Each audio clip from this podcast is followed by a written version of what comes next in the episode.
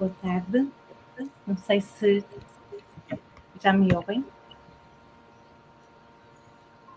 Sim, ok. Então, hoje vamos falar sobre resiliência uh, neste movimento dos contributos Ubuntu para a educação no pós-pandemia. O nosso grupo de trabalho focou-se sobre as comunidades resilientes, a resiliência comunitária. E aquilo que nós percebemos na nossa discussão em grupo foi que é o importante é, é a resiliência que vem de dentro das comunidades. E como tal, eh, eu, eh, o Eduardo, o Ricardo, a Joana, eh, com a orientação do, professor Júlio, fomos ouvir as comunidades. Por isso, hoje à tarde, o que nós vamos mostrar é um bocadinho um testemunho de cada uma das comunidades que está relacionada com a nossa experiência, com a nossa própria comunidade. E a primeira comunidade que vamos ouvir, vamos dar voz, um, são as Saras uh, de, de, dos leigos pelo desenvolvimento, que vão nos falar do sentido de missão. Então a Joana vai apresentar, apresentá-las e elas vão dar um bocadinho o seu testemunho. Olá, muito boa tarde, sou Joana. Uh, estou aqui para vos apresentar as Saras, uh, a Sara Silvia e a Sara Teixeira, missionárias voluntárias na missão Caparica Pragal, em Portugal, com a ONGD Leigos para Desenvolvimento. Uh, as Charas vêm partilhar a sua experiência no desenvolvimento de projetos comunitários e fazer uma breve reflexão de como a educação não formal pode contribuir para a resiliência comunitária. E aqui, qualquer coisa que não tenha sido assim, então vocês corrigem. Uh, e assim, sem mais demoras, passo a palavra às Charas. Uh, boa tarde a todos. Antes de mais, também agradecemos o convite para podermos também estar a contribuir aqui na, na Ubuntu Talks e apresentar assim muito brevemente o que, é que são os leigos para o desenvolvimento. Somos uma ONG católica uh, que, já, que já estamos no terreno há 35 anos, aliás, existimos há 35 anos. Uh, começámos por fazer ter missões em África, Santo Meio Príncipe, Angola, Moçambique, já tivemos também em Timor e, e agora, mais recentemente, temos uh, também uma missão aqui em Portugal, na Caparica Pragal, que é onde nós estamos as duas neste momento. Uh, o que é que são os leigos? Os leigos trabalham principalmente em, um, eh, em prol do, do, desenvolvimento comunitário, uh, fazemos trabalho de autonomia das comunidades, de, de capacitação. enviamos sempre um, voluntários missionários por um período pelo menos do, do ano, e em comunidade. Uh, por isso é que estamos aqui as duas. Uh, nós partimos, uh, estamos nesta missão desde setembro de 2020 e vamos ficar até, pronto, até este ano, até, até outubro, onde vai chegar uma nova comunidade e pronto, muito, também muito nesta ótica da, da continuidade de, dos projetos, da, da, própria missão. nós próprios já recebemos o, esta missão e os projetos uma, da comunidade anterior e, e, também, eh, e também iremos nós depois também dar, eh, passar os próprios projetos para que os próximos voluntários possam dar a continuidade aos mesmos.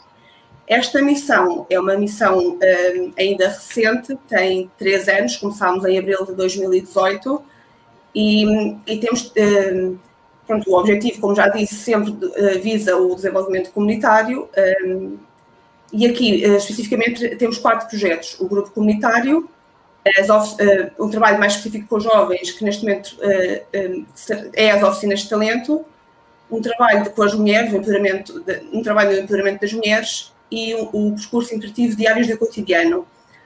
para focarmos assim também no tema que, que nos foi pedido, que era a, resiliência comunitária, a Sara vai nos falar um pouco das oficinas de talentos. Sim. Então, nós, nós com os projetos estamos responsáveis, neste caso eu estou responsável uh, dos projetos jovens com este uh, projeto financiado pelo BPI, que foi ganho em 2019. Uh, eh, e as oficinas de talentos são uma resposta formativa não formal de três meses nas áreas artísticas e que tem como objetivo dar ferramentas e competências técnicas aos jovens dos bairros da Caparica e do Paragal entre os 16 e os 30 anos. Esta formação tem uma metodologia de educação não formal, facilitando a aquisição de, de competências, conhecimentos, e valorizando os interesses e experiências pessoais. Isto leva a potenciar a integração profissional futura, esperamos nós. Uhum. Uh, isto porque, para além da formação teórica ou prática, eles no final destes três meses uh, têm a experiência de estágio em contexto de trabalho. Em outubro houve a primeira edição, e neste momento estamos com a segunda edição, com uma formação com enfoque nas áreas de fotografia e vídeo, teatro e movimento e arte urbana. Uh, este projeto surgiu de um diagnóstico feito com os, os próprios jovens aqui dos, dos bairros, que manifestaram interesse numa oferta alternativa à escola, uh, porque há um grande absentismo aqui, e que tivesse foco nas áreas artísticas, ou nas suas áreas de interesse, neste, neste caso artísticas. Uh, por estarmos e vivermos no terreno, criamos uma grande proximidade com as pessoas e, neste caso, há um acompanhamento mais próximo dos jovens, também para os ajudar a sonhar um futuro, perspectivar uma carreira, a definir objetivos. E aqui a resiliência vai-se trabalhando lado a lado, em conjunto, ao ritmo da comunidade, puxando sempre para ideais mais altos, uh, mais largos do que, do que vem aqui no contexto. Uh, se calhar muito fruto das, das novas gerações ou da própria idade, uh, vemos que os jovens têm de ser constantemente desafiados, seja no compromisso, na responsabilidade, na autonomia, e o contacto próximo que vamos tendo, isto de dar voz e trabalhar em conjunto, acaba por ir trabalhando estas competências de soft skills, mas também a resiliência de, ou de não se acomodarem com o seu contexto ou com aquilo que vem à volta. Nas oficinas de talentos trabalham muito esta descoberta, também do próprio eu, daquilo que gostam, daquilo que têm facilidade e nem sabiam, dos medos, inseguranças, etc. É uma oportunidade de conseguirem explorar aquilo que conhecem e não conhecem de si mesmos, de crescer com os outros, seja com os formadores ou com os outros jovens que estão na, na formação eh, e que também se expõem a estas fragilidades, ou estes medos, ou estas alegrias, ou estas conquistas. Podes passar. Uh, também, uh, a par de, deste, deste projeto, falávamos há pouco também de, de um trabalho de empoderamento das mulheres. Uh, há pouco também acabei por não contextualizar assim, um pouco o, este território. Também nós estamos, como disse há pouco, na Caparica Pregal, que é, um, é, um, é assim um, um território com vários bairros, com, que tem, já com uma grande diversidade cultural, também, é, é também étnica, e, e que também é, com, uma, com uma grande porcentagem de alojamentos sociais, e que acabam por ser também.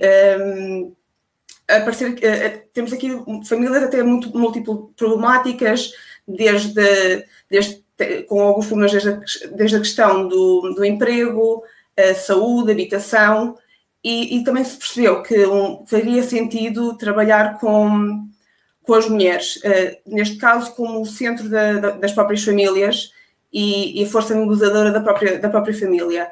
E, e então este, este, este trabalho visa também, uh, este enturamento neste caso, visa também uh, aumentar e promover as suas capacidades, quer, quer sociais, quer, um, quer económicas, socioeconómicas, como costumamos dizer.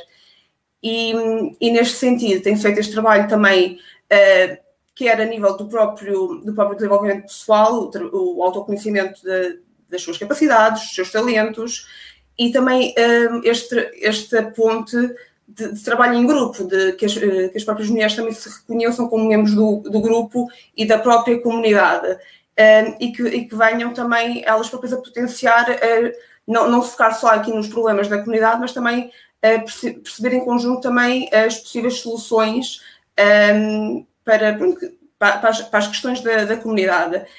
Um, isto também é muito trabalhado, por exemplo, a nível do, do próprio grupo comunitário, que, que visa um, o trabalho quer com as entidades locais e sempre a ótica do desenvolvimento, e de, é, sempre no sentido de desenvolvimento comunitário, de desenvolver a própria autonomia e a própria resiliência da, da, da comunidade. E, para além disso, um, a, par, par destes projetos, a nível do, do próprio percurso interpretativo, que, que, consiste, ou que consistiu inicialmente pela recolha, pela recolha de histórias, e, e estas uh, histórias que foram, uh, foram recolhidas em vídeo e em fotografia, mas que foram as próprias pessoas da comunidade a escolher estas histórias, a escolher um, também a, su, a, sua própria imagem, uh, histórias que queriam ser contadas, histórias que nos falam de, de de, de, de empreendedores, há questões das várias culturas da própria comunidade e que, e que visam também uh, levar uma boa imagem da própria comunidade, uh, quer interiormente, mas também depois para fora, depois de, uh, para que possa haver até visitas, visitas ao próprio território e perceber-se que aqui, um, apesar de, de, haver tantas dificuldades às vezes e, algum, e estas questões que, que fui falando, também há tanto valor e é um valor que que, que queremos e que, e pretendemos também que, que haja este, este sentido comunitário, este sentido de, de força para fora.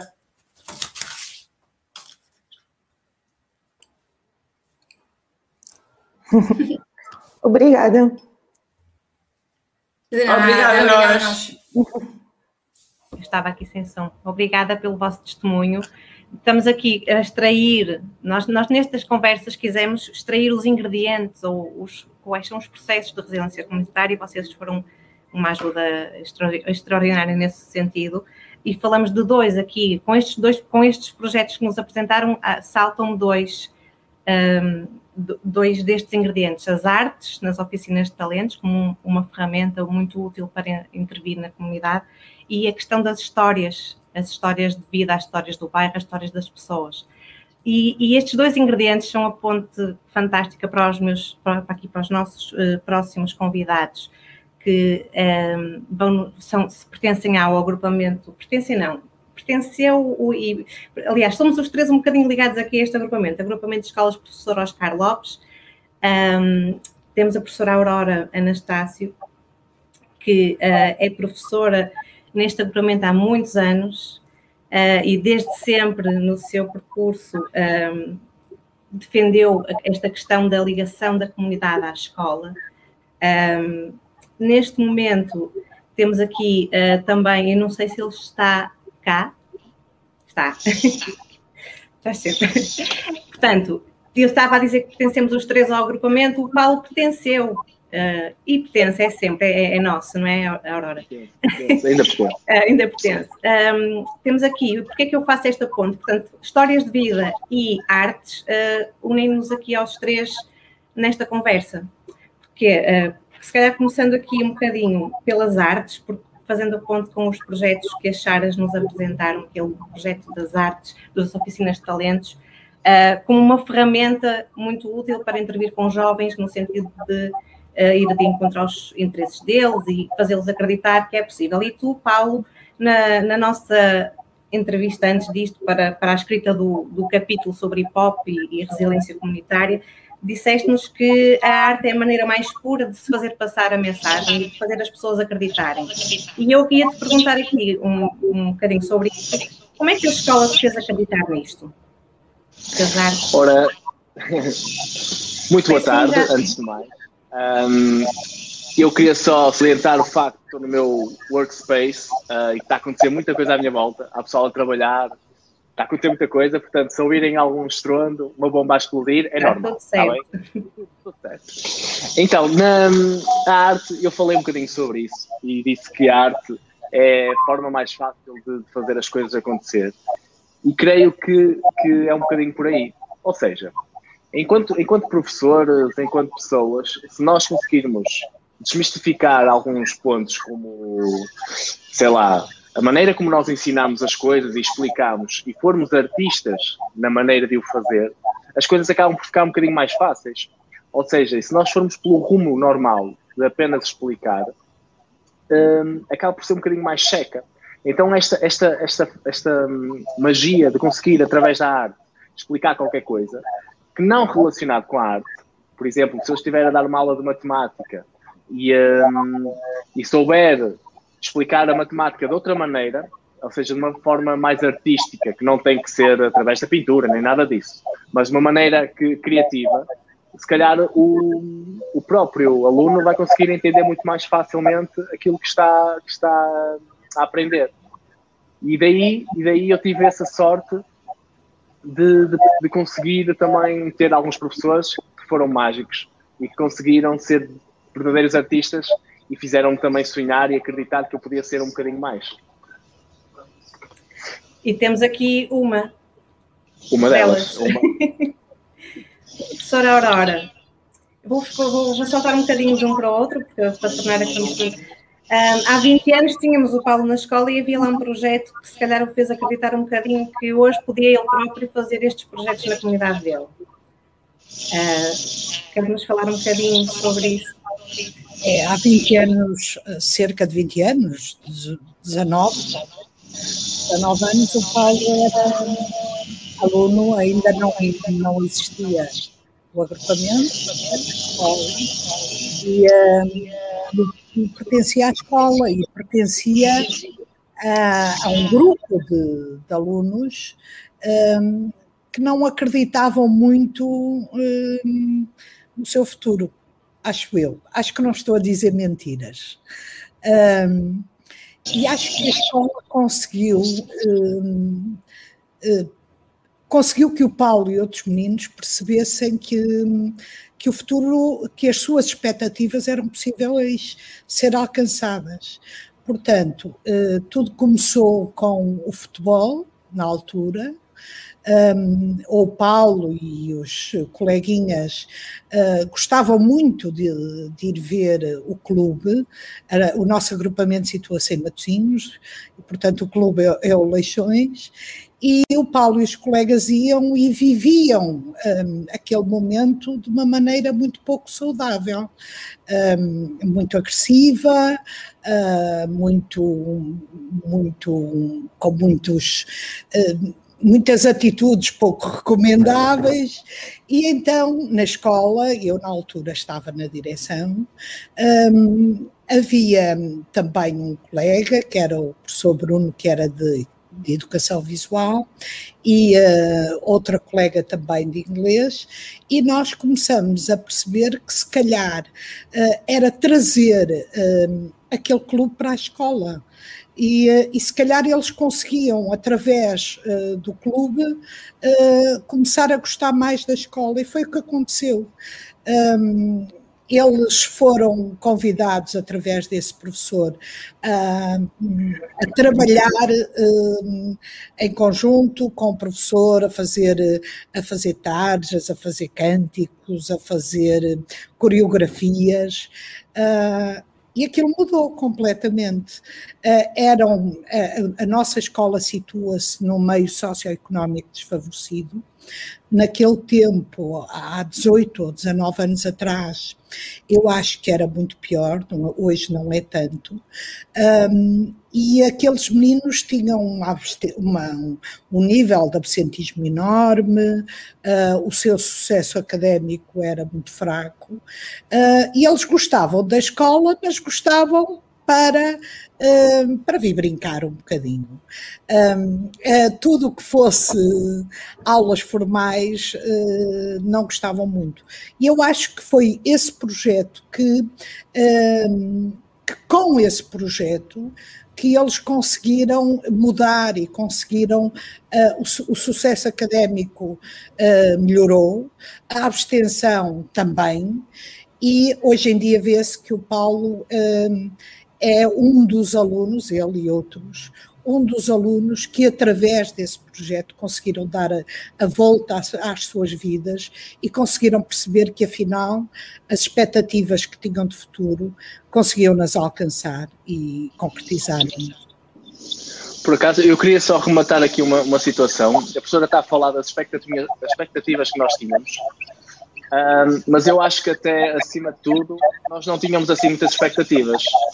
E as expectativas foram criadas por vocês, pelos professores e pelas pessoas que nos rodeavam. Portanto, mesmo as expectativas uh, tiveram que ser criadas. Aquilo que não existia, que nós nem sequer tínhamos consciência que era possível, foi-nos dado e foi-nos fornecido através de, de, vocês também. E vocês têm um papel fundamental.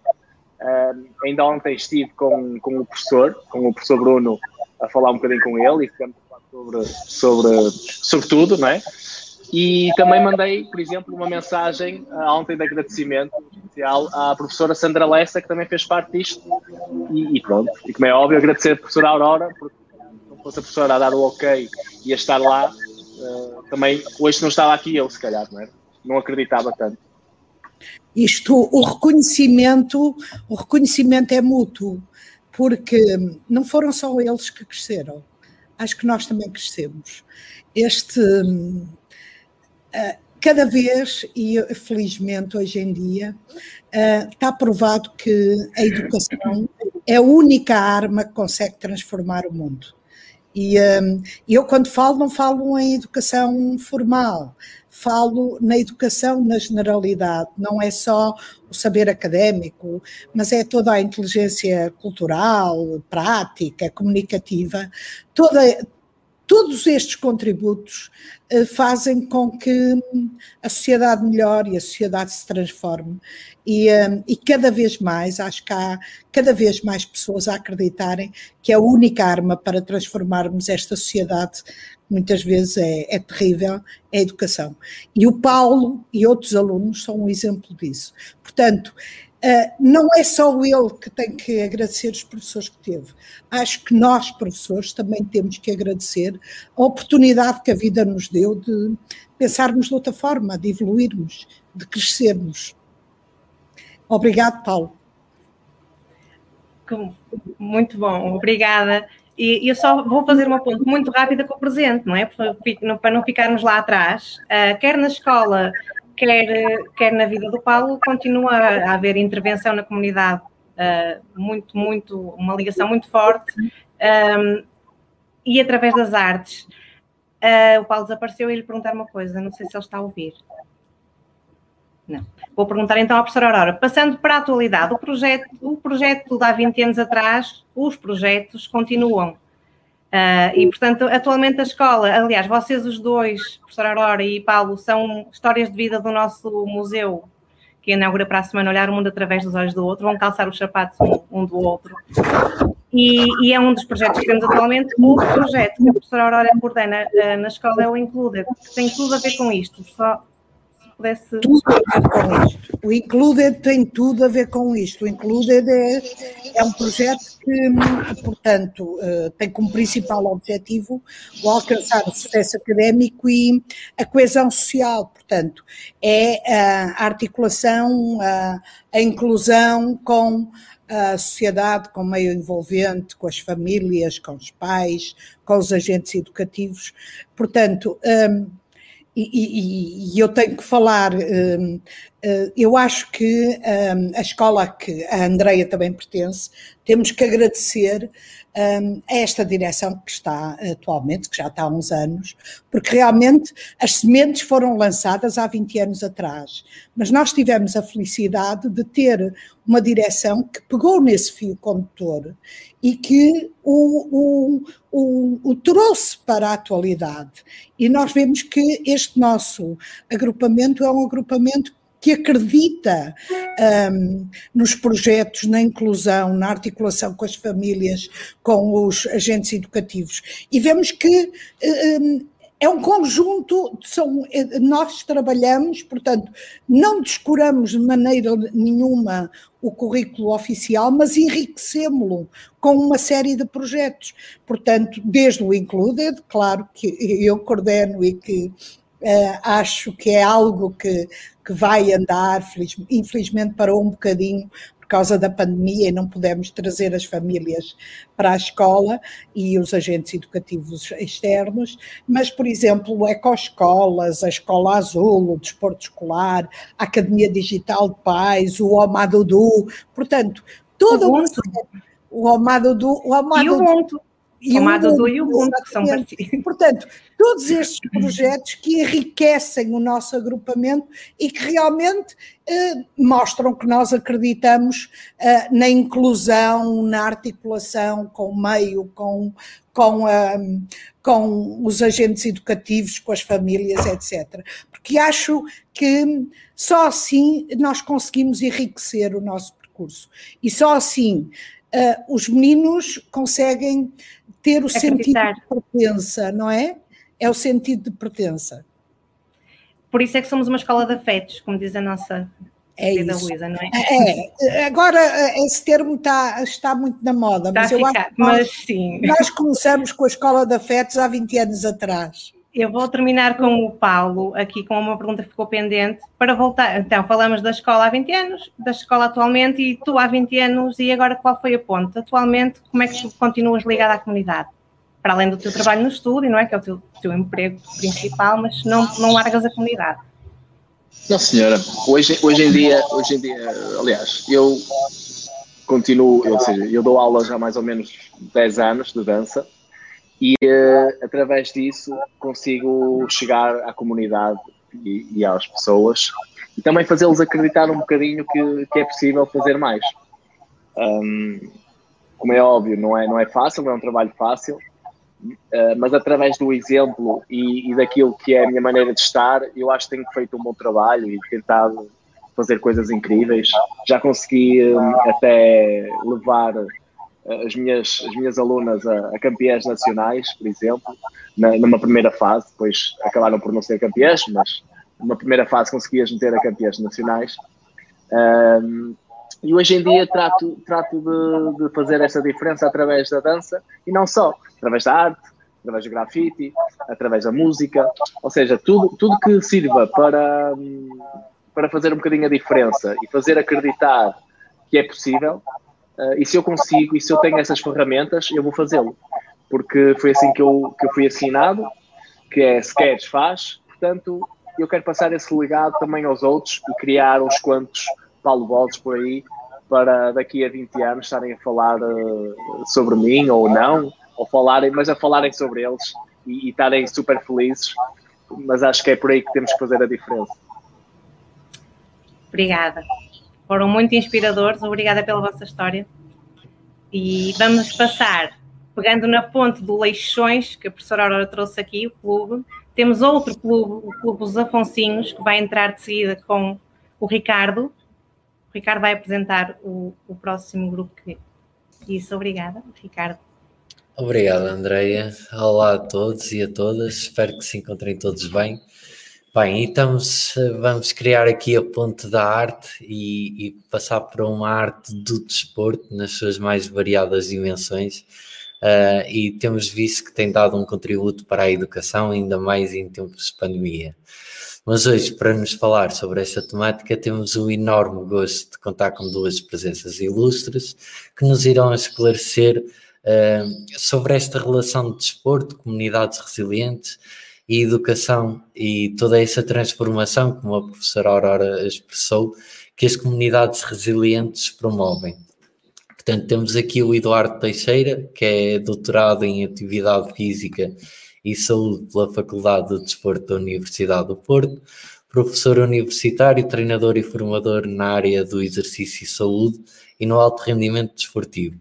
E contamos também com a presença do Marcos Antunes, funcionário do município de Rezende, formador na área do treino, treinador de futsal e o fundador da Escola de Futsal Os Afonsinhos, de São Martinho de Mouros, Rezende, Viseu. Boa tarde aos dois. Olá. Olá, boa tarde.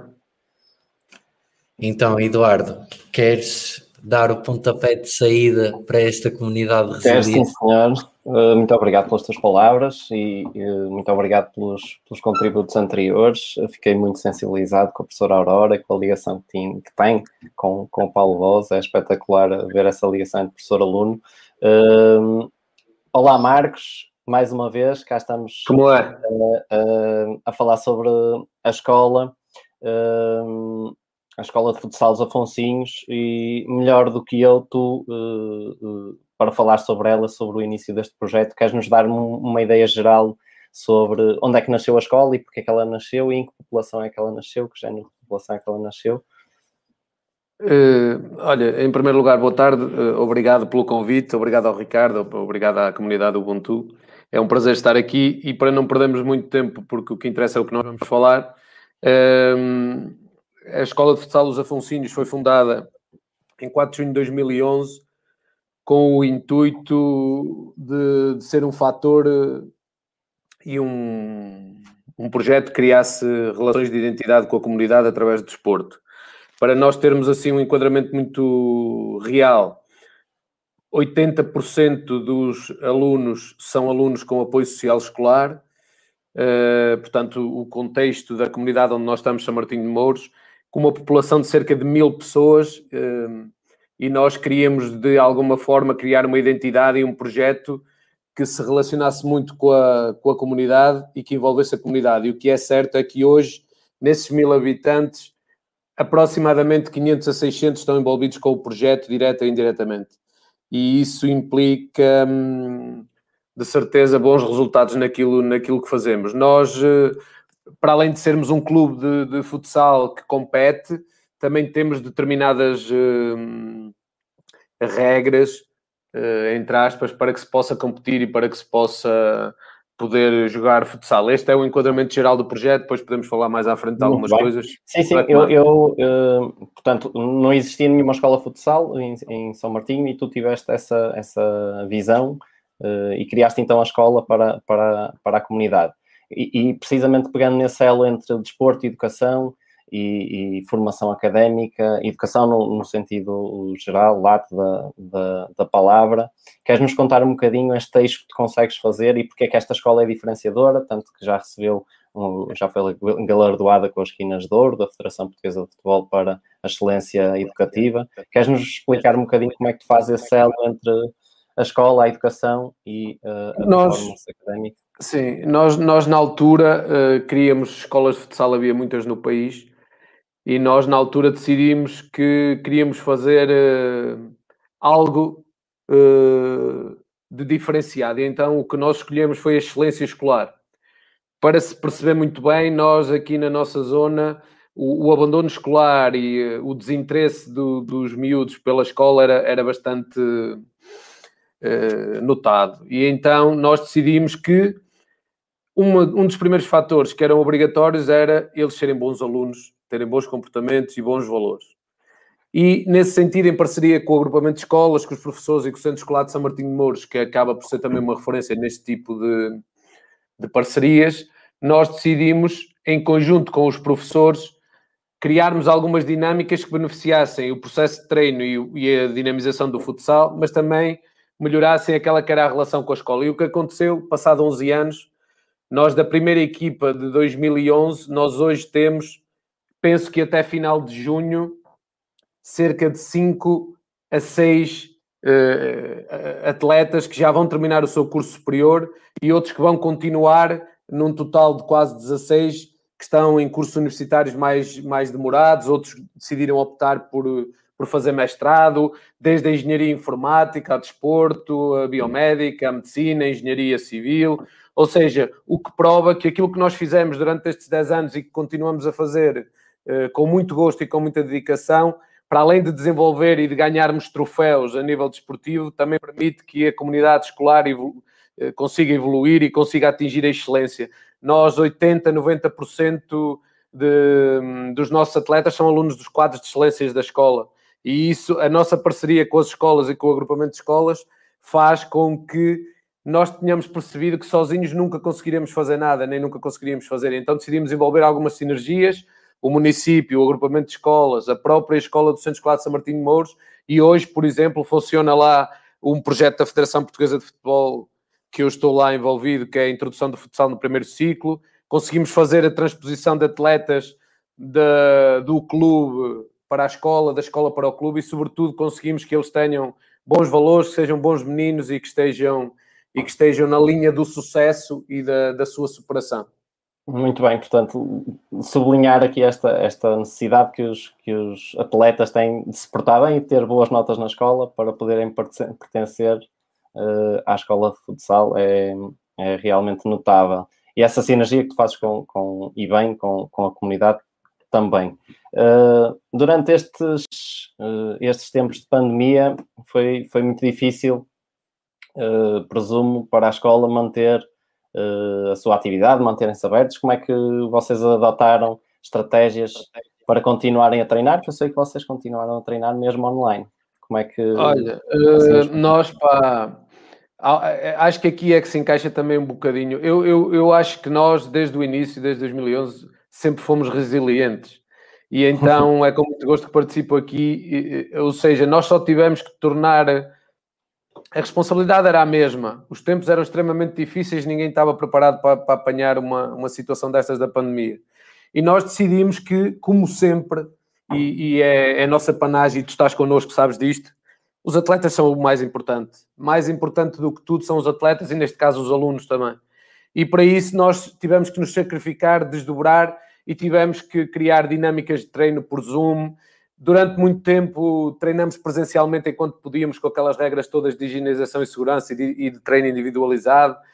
Eh, treinamos por Zoom eh, quase que direi centenas de vezes. Conseguimos também, eh, e com a tua ajuda também, criar alguns planos de treino e algumas coisas que mantivessem os miúdos ativos. Nós chegamos, eu lembro-me que a primeira vez que paramos, nós paramos em março e ali por volta de julho e agosto, quando tu chegaste para fazer os primeiros testes, nós tínhamos miúdos com mais 6, 7 quilos e certo. que hoje, hoje estão sequinhos, estão impecáveis, porque a atividade física desportiva e, e o estudar fez com que eles uh, uh, treinar connosco também ajudasse a que redefinissem de novo a sua, a sua imagem. Uh, e nós, foi nisso que fizemos com muito esforço, porque era difícil, com o envolvimento também do município que nos ajudou, tivemos que adquirir máquinas para o ginásio, tivemos que adquirir, por vezes, alguns computadores que tínhamos nossos, enquanto não havia computadores para todos os alunos, nós tivemos que os disponibilizar para eles assistirem às aulas por Teams. Ou seja, nós criamos aqui um bocadinho da dificuldade, uma oportunidade. E é, okay. é sempre esta forma que nos caracteriza, é, é das dificuldades criar oportunidades.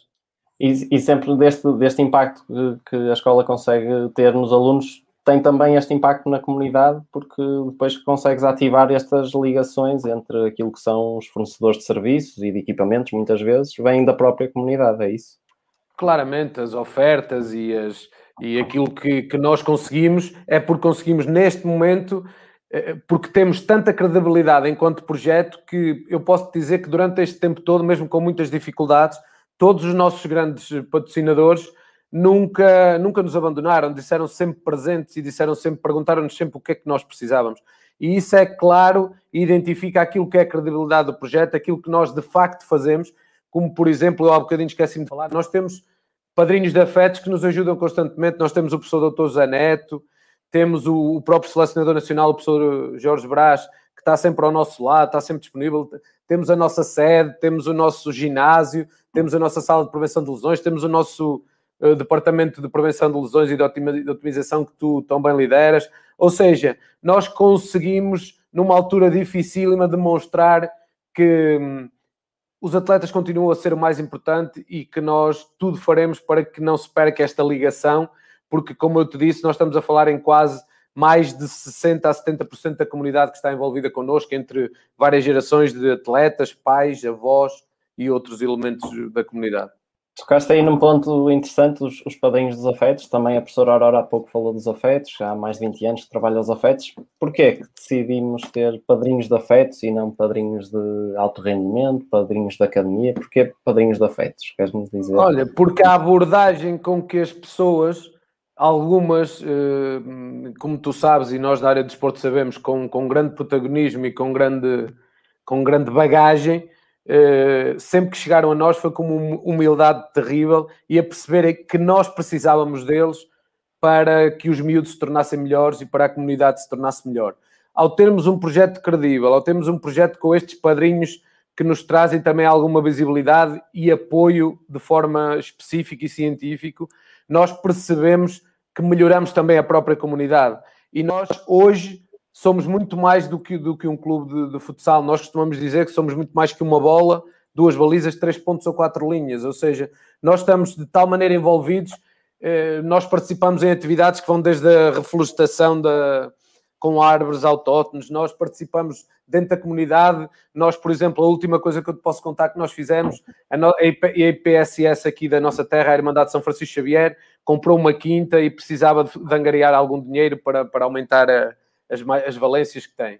E posso dizer que nós compramos uh, eh, 60 ou 70 árvores, entre aspas, nós apadrinhamos 50 ou 60 árvores de algum dinheiro que tínhamos.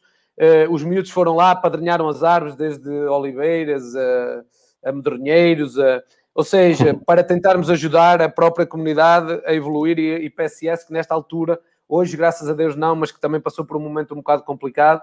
Ou seja, nós estamos de tal maneira envolvidos que nós só queremos é ajudar fortalecer aquela que é a nossa ideia, que é a modalidade, fortalecer a ideia que, através do desporto, nós conseguimos chegar à escola. Há bocado a professora falava da educação. Eu, se calhar, um bocadinho mais longe e puxar a brasa mais à nossa sardinha. A educação e o desporto. O desporto, às vezes, tem regras que, que muitas das vezes é muito difícil, mesmo através da educação, conseguimos lá chegar. Nós conseguimos, de uma maneira interativa, de uma maneira que eles percebem mais diretamente, de, de lhes conseguir passar a mensagem de que eles podem praticar desporto, mas também têm que cumprir outros objetivos na vida, porque eles têm que se superar, não é só aquela história do empate, da derrota ou da vitória. Eles vão ter sempre que se superar, porque nós neste momento temos uma comunidade eh, com a globalização, somos muito competitivos, e se não formos competitivos e não nos tentarmos superar, não vamos conseguir sair do marasmo que é o interior e para nós interioridade nunca será sinónimo de inferioridade. Exato, São Martinho de Mouros, eh, para quem não sabe, fica no interior de Portugal, portanto, 90, mais ou menos 90 quilómetros para o centro de Portugal, a partir do Porto, e o Marcos fez, fez aqui esta, esta escola, uh, que está a ter muitos frutos, muito impacto mediático também. Qual é o futuro da escola, Marcos? Onde é que vamos? Como é que vês Olha, o futuro da escola e como nós... é que vamos continuar a trabalhar a, a comunidade a partir da escola e a escola a partir da comunidade? Nós estamos, estamos a preparar os miúdos e a continuar a preparar equipas e, e, sobretudo, a passar os tais valores e os tais comportamentos que, que direcionem à excelência escolar. Mas, como tu sabes, o ano passado conseguimos chegar à Espanha, não é? O Inter Movistar, que é um dos maiores clubes do mundo de futsal, que esteve atento ao nosso trabalho, a esta relação que fazemos da escola e do desporto, e portanto conseguimos chegar a uma parceria que será fantástica. Paralelamente a isso, pá, eu acho que vamos conseguir internacionalizar ainda mais o projeto. Há umas ideias em Angola, como tu sabes, eu estou a trabalhar agora lá também, e há umas ideias de podermos projetar o próprio projeto e ajudar outras comunidades readaptando o projeto ao contexto real, que não acaba por ser muito diferente, embora seja um contexto mais, mais pobre e, e mais, e mais uh, distante.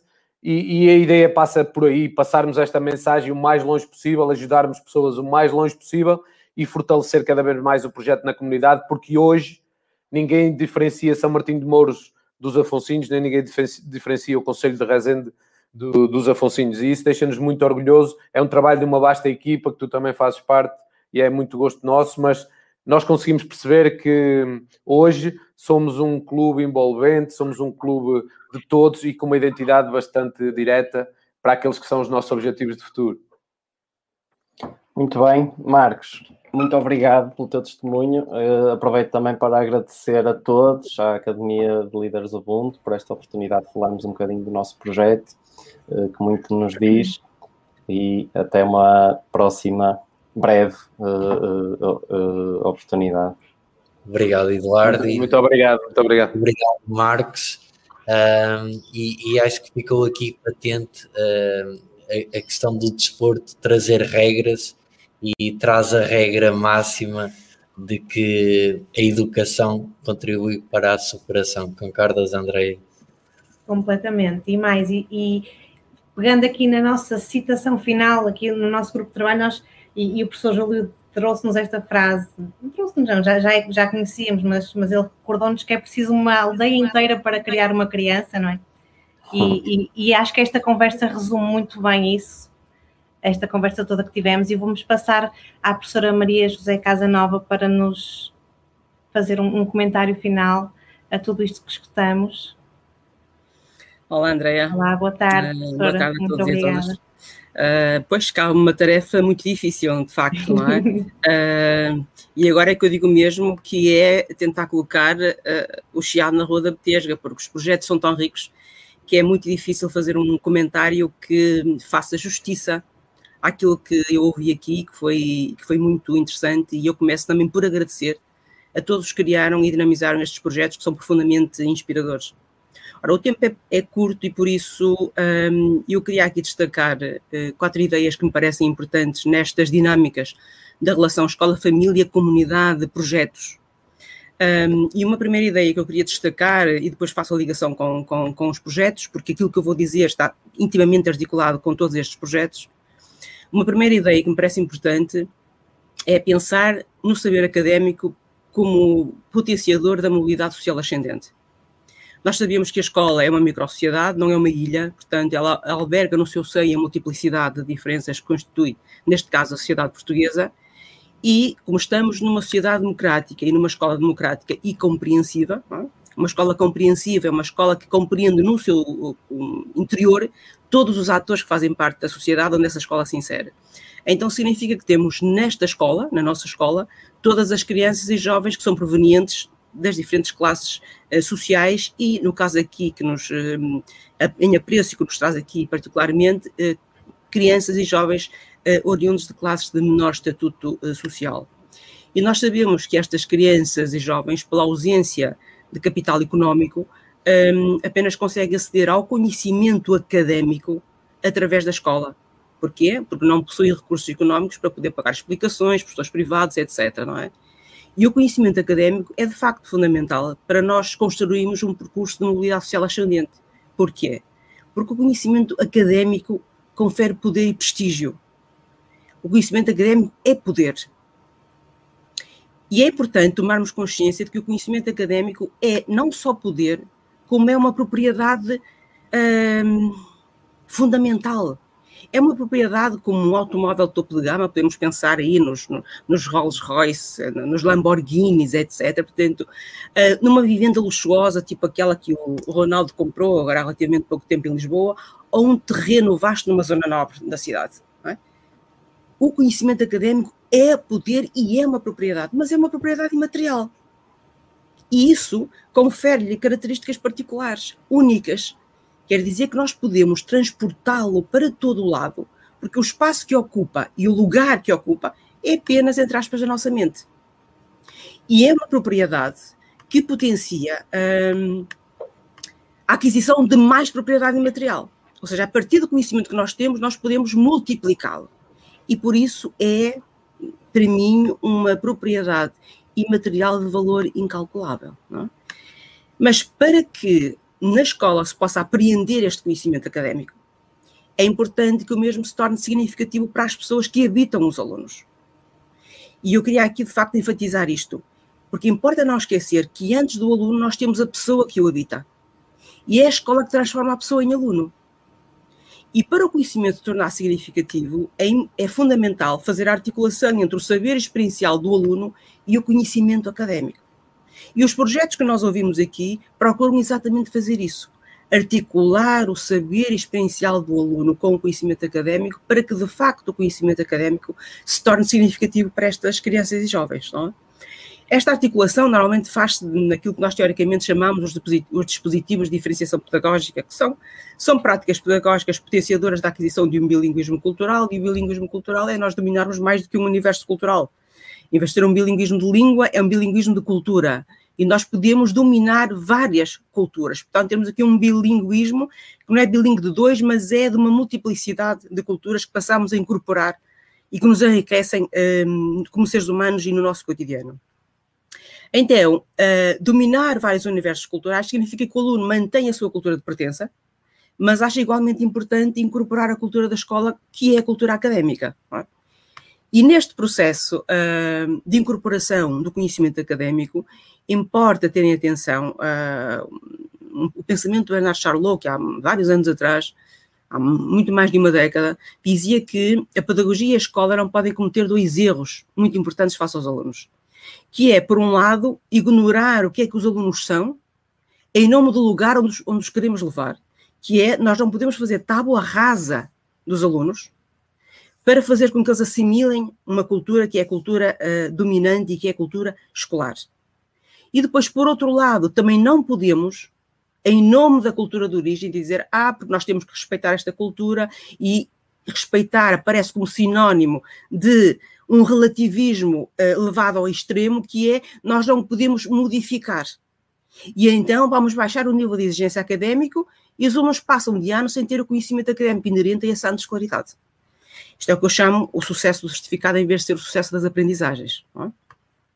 E é claro que se a escola ou um, a educação não formal ou, ou informal cair nestes erros, nós, em vez de construirmos o tal bilinguismo cultural e construirmos seres humanos mais resilientes, mais flexíveis e porosos à multiplicidade de conhecimento que nos rodeia, é? e para incorporar esse conhecimento, é?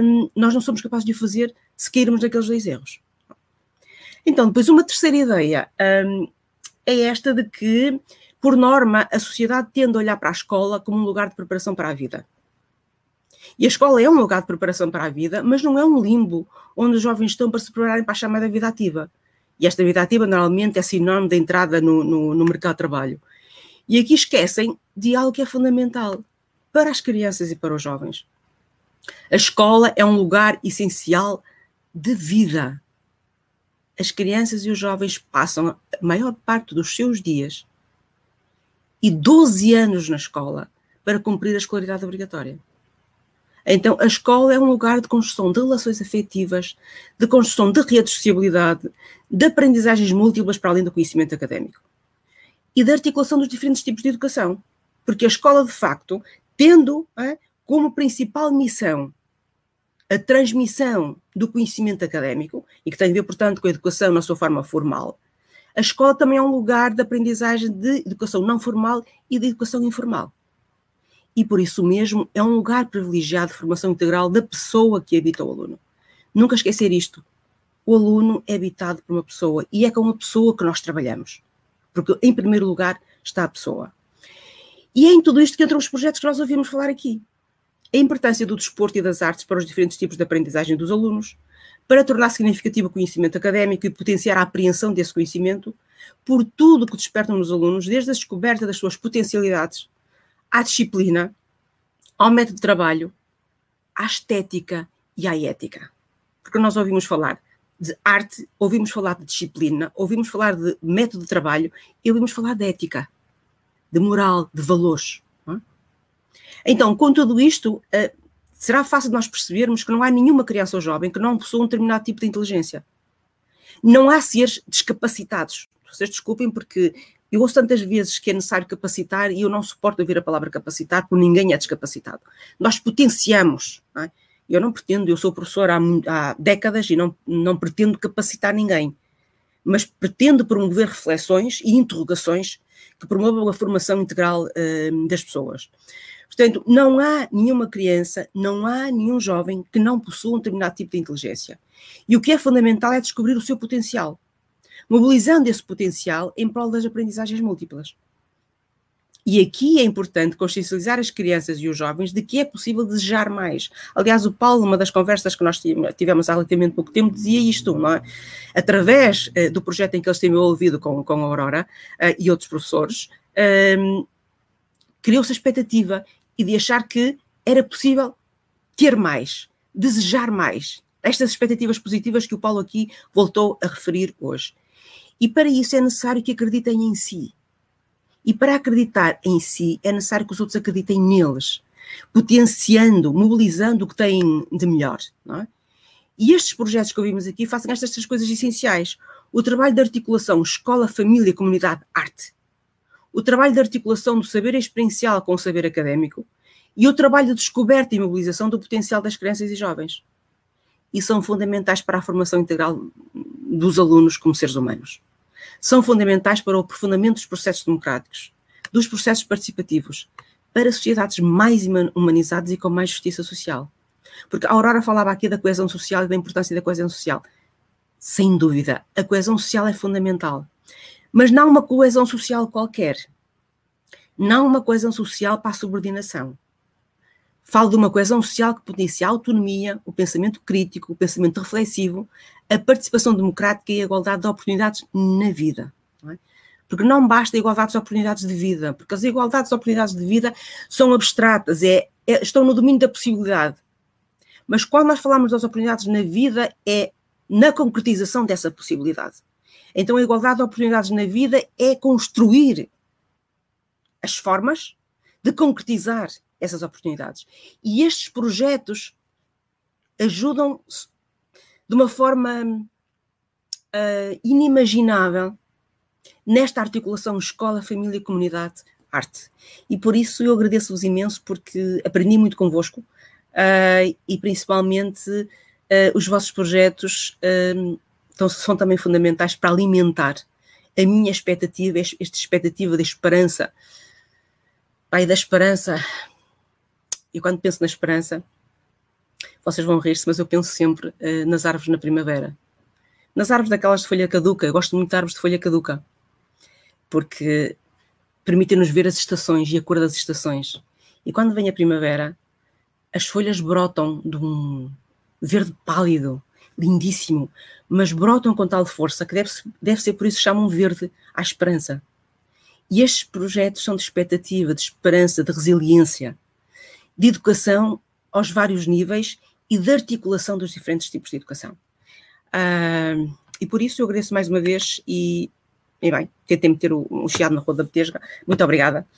E agora dia de debate. Andreia, agora havia de debate. Não é? Agora era, sim. Mas já estamos aqui no limite dos limites do tempo, não, não sei se, se haverá tempo.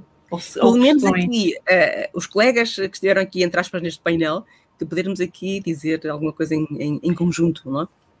Vamos, se calhar, terminar todos. Agradecer. Uhum. Uh, se conseguirmos juntar aqui no painel quem está cá ainda.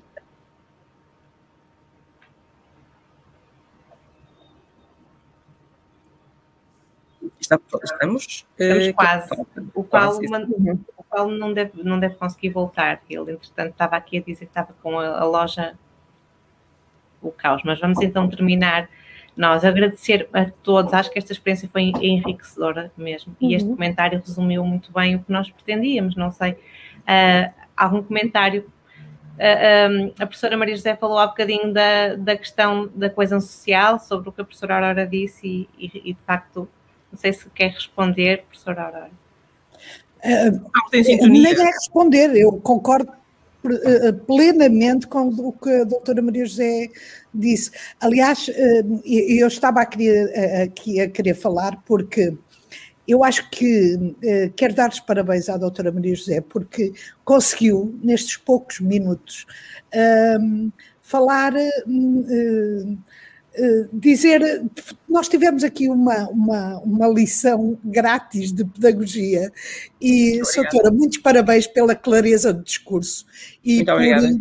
realmente conseguir resumir, porque eu acho que todos nós aqui presentes eh, pensamos assim, mas se calhar não temos essa clareza de discurso que a doutora teve e quero lhe dar muitos, muitíssimos parabéns por isso. Gostei muito de ouvir.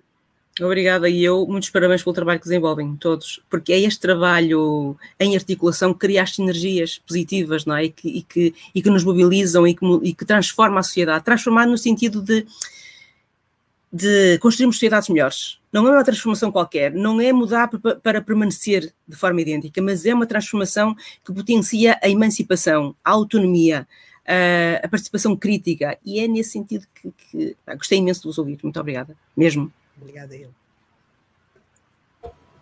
Obrigada. O Eduardo, quer dizer alguma coisa? Só queria agradecer a todos a vossa, a vossa partilha, mais de, acima de tudo a partilha, porque quando conseguimos ver esta polarização uh, e, e, perceber as diferentes visões sobre, sobre um, um mesmo fenómeno, uh, enriquecemos sempre muito mais aquela que é a translação daquilo que nós queremos fazer para o projeto que temos e, e, esta, e estas diferentes perspectivas, quer seja no desporto, nas artes uh, e, na, na, no trabalho que as, as charas fazem nos leigos, ajudam sempre e enriquecem-nos sempre para partirmos de outro patamar da ação para aquilo que temos, que temos em mãos. E sem dúvida o vosso contributo uh, e a partilha das vossas, uh, das vossas experiências e dos vossos saberes é determinante para nós melhorarmos a nossa ação. Obrigado.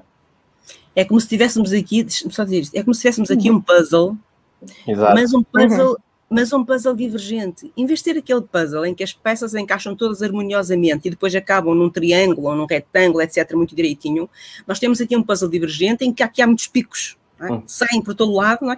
mas que no seu conjunto formam um todo harmonioso que é convergir para o mesmo fim.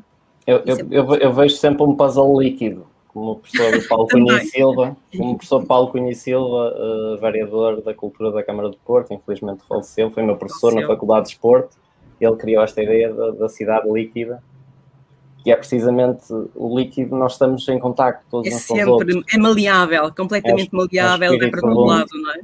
É um, um derrubar muros, derrubar muros e construir pontos, que é uma coisa muito ubuntu também, não é? Olha, se não conhecem a propósito disto do líquido, eu, eu sugeria um pequeno livrinho uh, do Zygmunt, uh, Zygmunt Bauman chamando Nados Líquidos, porque ele fala da modernidade líquida e os nados líquidos têm a ver com as gerações que foram já nasceram e, e, e cresceram na modernidade líquida. E é um livro pequenino e é profundamente inspirador. Obrigado. Obrigada, Obrigada também. Então, Joana, não, estávamos aqui a ver se alguém mais quer dizer alguma palavra não, final. Não, estava só a pensar nisto da educação e da questão da educação formal e não formal e do facto de, de ver alunos que se calhar saem da educação formal e que voltam e que vão para a educação informal e que depois voltam. E estava a pensar nessa questão do ser líquido e do, de, de não ser só.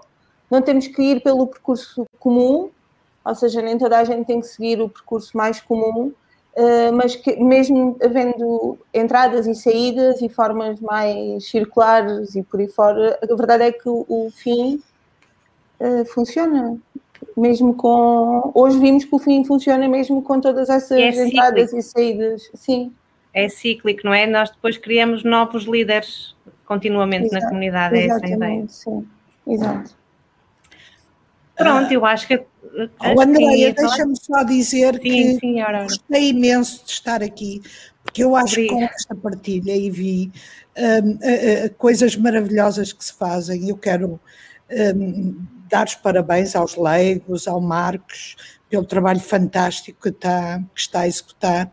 Eu, os leigos, já os conhecia uh, e sei uh, que fazem coisas uh, maravilhosas que eu um dia gostava de ter a coragem de fazer o que vocês fazem, um, porque é preciso ter coragem. Além de, além de tudo, é preciso ter coragem. Um, quero também agradecer ao Marcos pelo trabalho que eu gosto muito de desporto e acredito também que o desporto consegue uh, mover montanhas e uh, eu não sabia do trabalho gigantesco uh, desse projeto e uh, realmente só com pessoas muito empenhadas é que se consegue chegar ao nível que vocês chegaram. Bem acham. Eu tive a oportunidade de ver alguns vídeos e os, e os prémios que têm uh, conseguido e tudo, muitíssimo interessante. E os testemunhos dos jovens, que são testemunhos. É, acho que nada melhor de colocar os jovens a falar sobre a sua experiência, não é? E isso é uma, eu acho que é uma recompensa extraordinária para nós que somos professores quando ouvimos os nossos alunos, entre aspas, uh, falar sobre as suas experiências. Eu acho que isso é a melhor forma de nos sentirmos compensados e de nos mobilizar ainda mais. E o Marcos, a esse nível, é um exemplo, de facto. O Marcos está desligado ali o micro, se, se, eu acho que ele está a tentar falar. Só para. Não posso perdemos o Marcos. O Marcos caiu, mas certamente iria agradecer. Perdemos o Marcos, ficamos com o Eduardo. Uh, eu tenho o, a sorte de poder colaborar com, com os Afonsinhos há cerca de. Há muito tempo já, mas oficialmente há cerca de um ano, e realmente é notável todo o trabalho que o Marcos tem desenvolvido, todo o trabalho que a Câmara Municipal está aqui, o Marcos, outra vez, e o apoio da Câmara, da comunidade, da Junta de Freguesia. Portanto, o Marcos está de parabéns. Mas eu não sei se me estão a ouvir agora. Sim, sim, já estamos. Muito bem. Olha, eu, eu, eu, fico, eu é que fico satisfeito e sensibilizado por, pelas palavras da da doutora Maria e da doutora Aurora, porque hum, o que nós fazemos uh, e os prémios que vamos conseguindo também é um bocado consequência daquilo que é o trabalho de uma equipa extraordinária de, para terem uma ideia, que de 2019 para 2021 passou de 8, 9 pessoas para 21.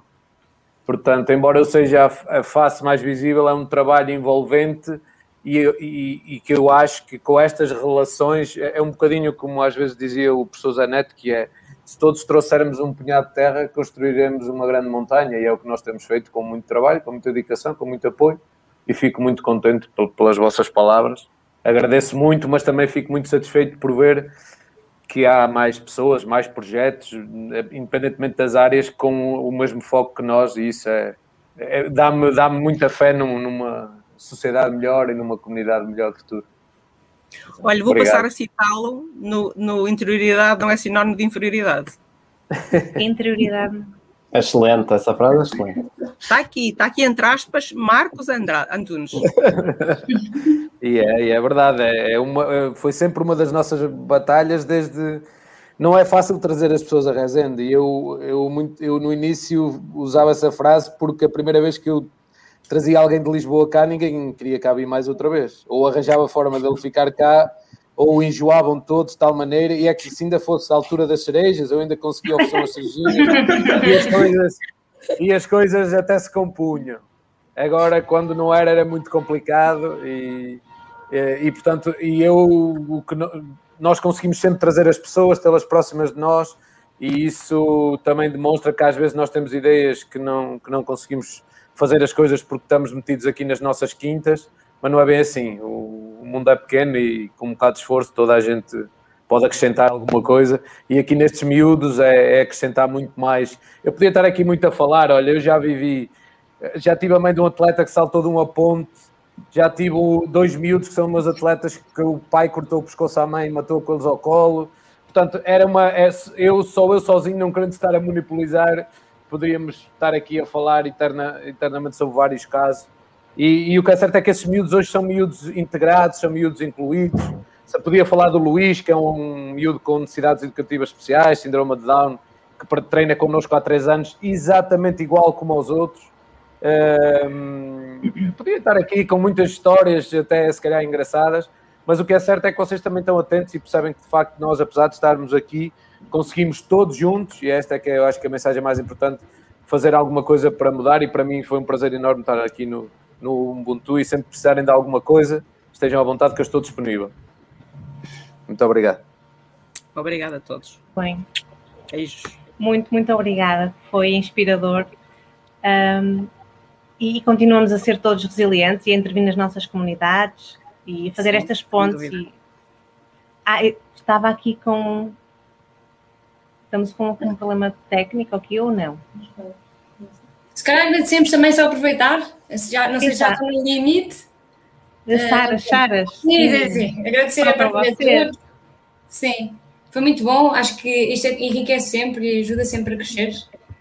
Uh, é isso, estão a chegar mais todos. Sim, muito obrigada por partilhar os vossos projetos. Obrigada. Uh, e se calhar muito ao estilo de, de que viva a Academia Ubuntu, é? continuamos a a ser porque o outro é, assim, adaptando é a frase um bocadinho. sim, mas muito obrigada por esta oportunidade. Sim. Obrigada. Obrigado. E o Paulo juntou-se agora. O Paulo está, está ali no, numa guerra, não é? Conforme ele nos estava aqui a partilhar em privado no estúdio. Mas muito obrigada por, por estar. Mas está tudo bem, está tudo bem. É uma guerra agradável de se ver. Estamos em contexto. Obrigado, pronto. obrigado. Era só para nos despedirmos e agradecer-te, Paulo, também. Não sei se queres dizer alguma coisa para finalizar. Estávamos aqui em uh, comentários finais e pronto. Acho que já foi tudo um bocadinho. Não, eu, eu, eu, eu estou aqui a agradecer só o facto de poder partilhar um bocadinho daquilo que é a minha experiência. Pronto, então foi. Ok. Se quiserem, posso falar mais. Não, não, nós já estamos assim aqui na, no rescaldo. Eu posso falar eu acho... uma horita. Eu mim. sei, eu sei. Eu estava com medo que tu te estendesses, mas não. Foi muito bom. Obrigada a todos. Uh, que continuemos assim neste, neste espírito resiliente e que voltemos a ver-nos em breve. Obrigado. Tchau. Obrigado. Obrigado. Tchau e um cumprimento a todos. Boa tarde.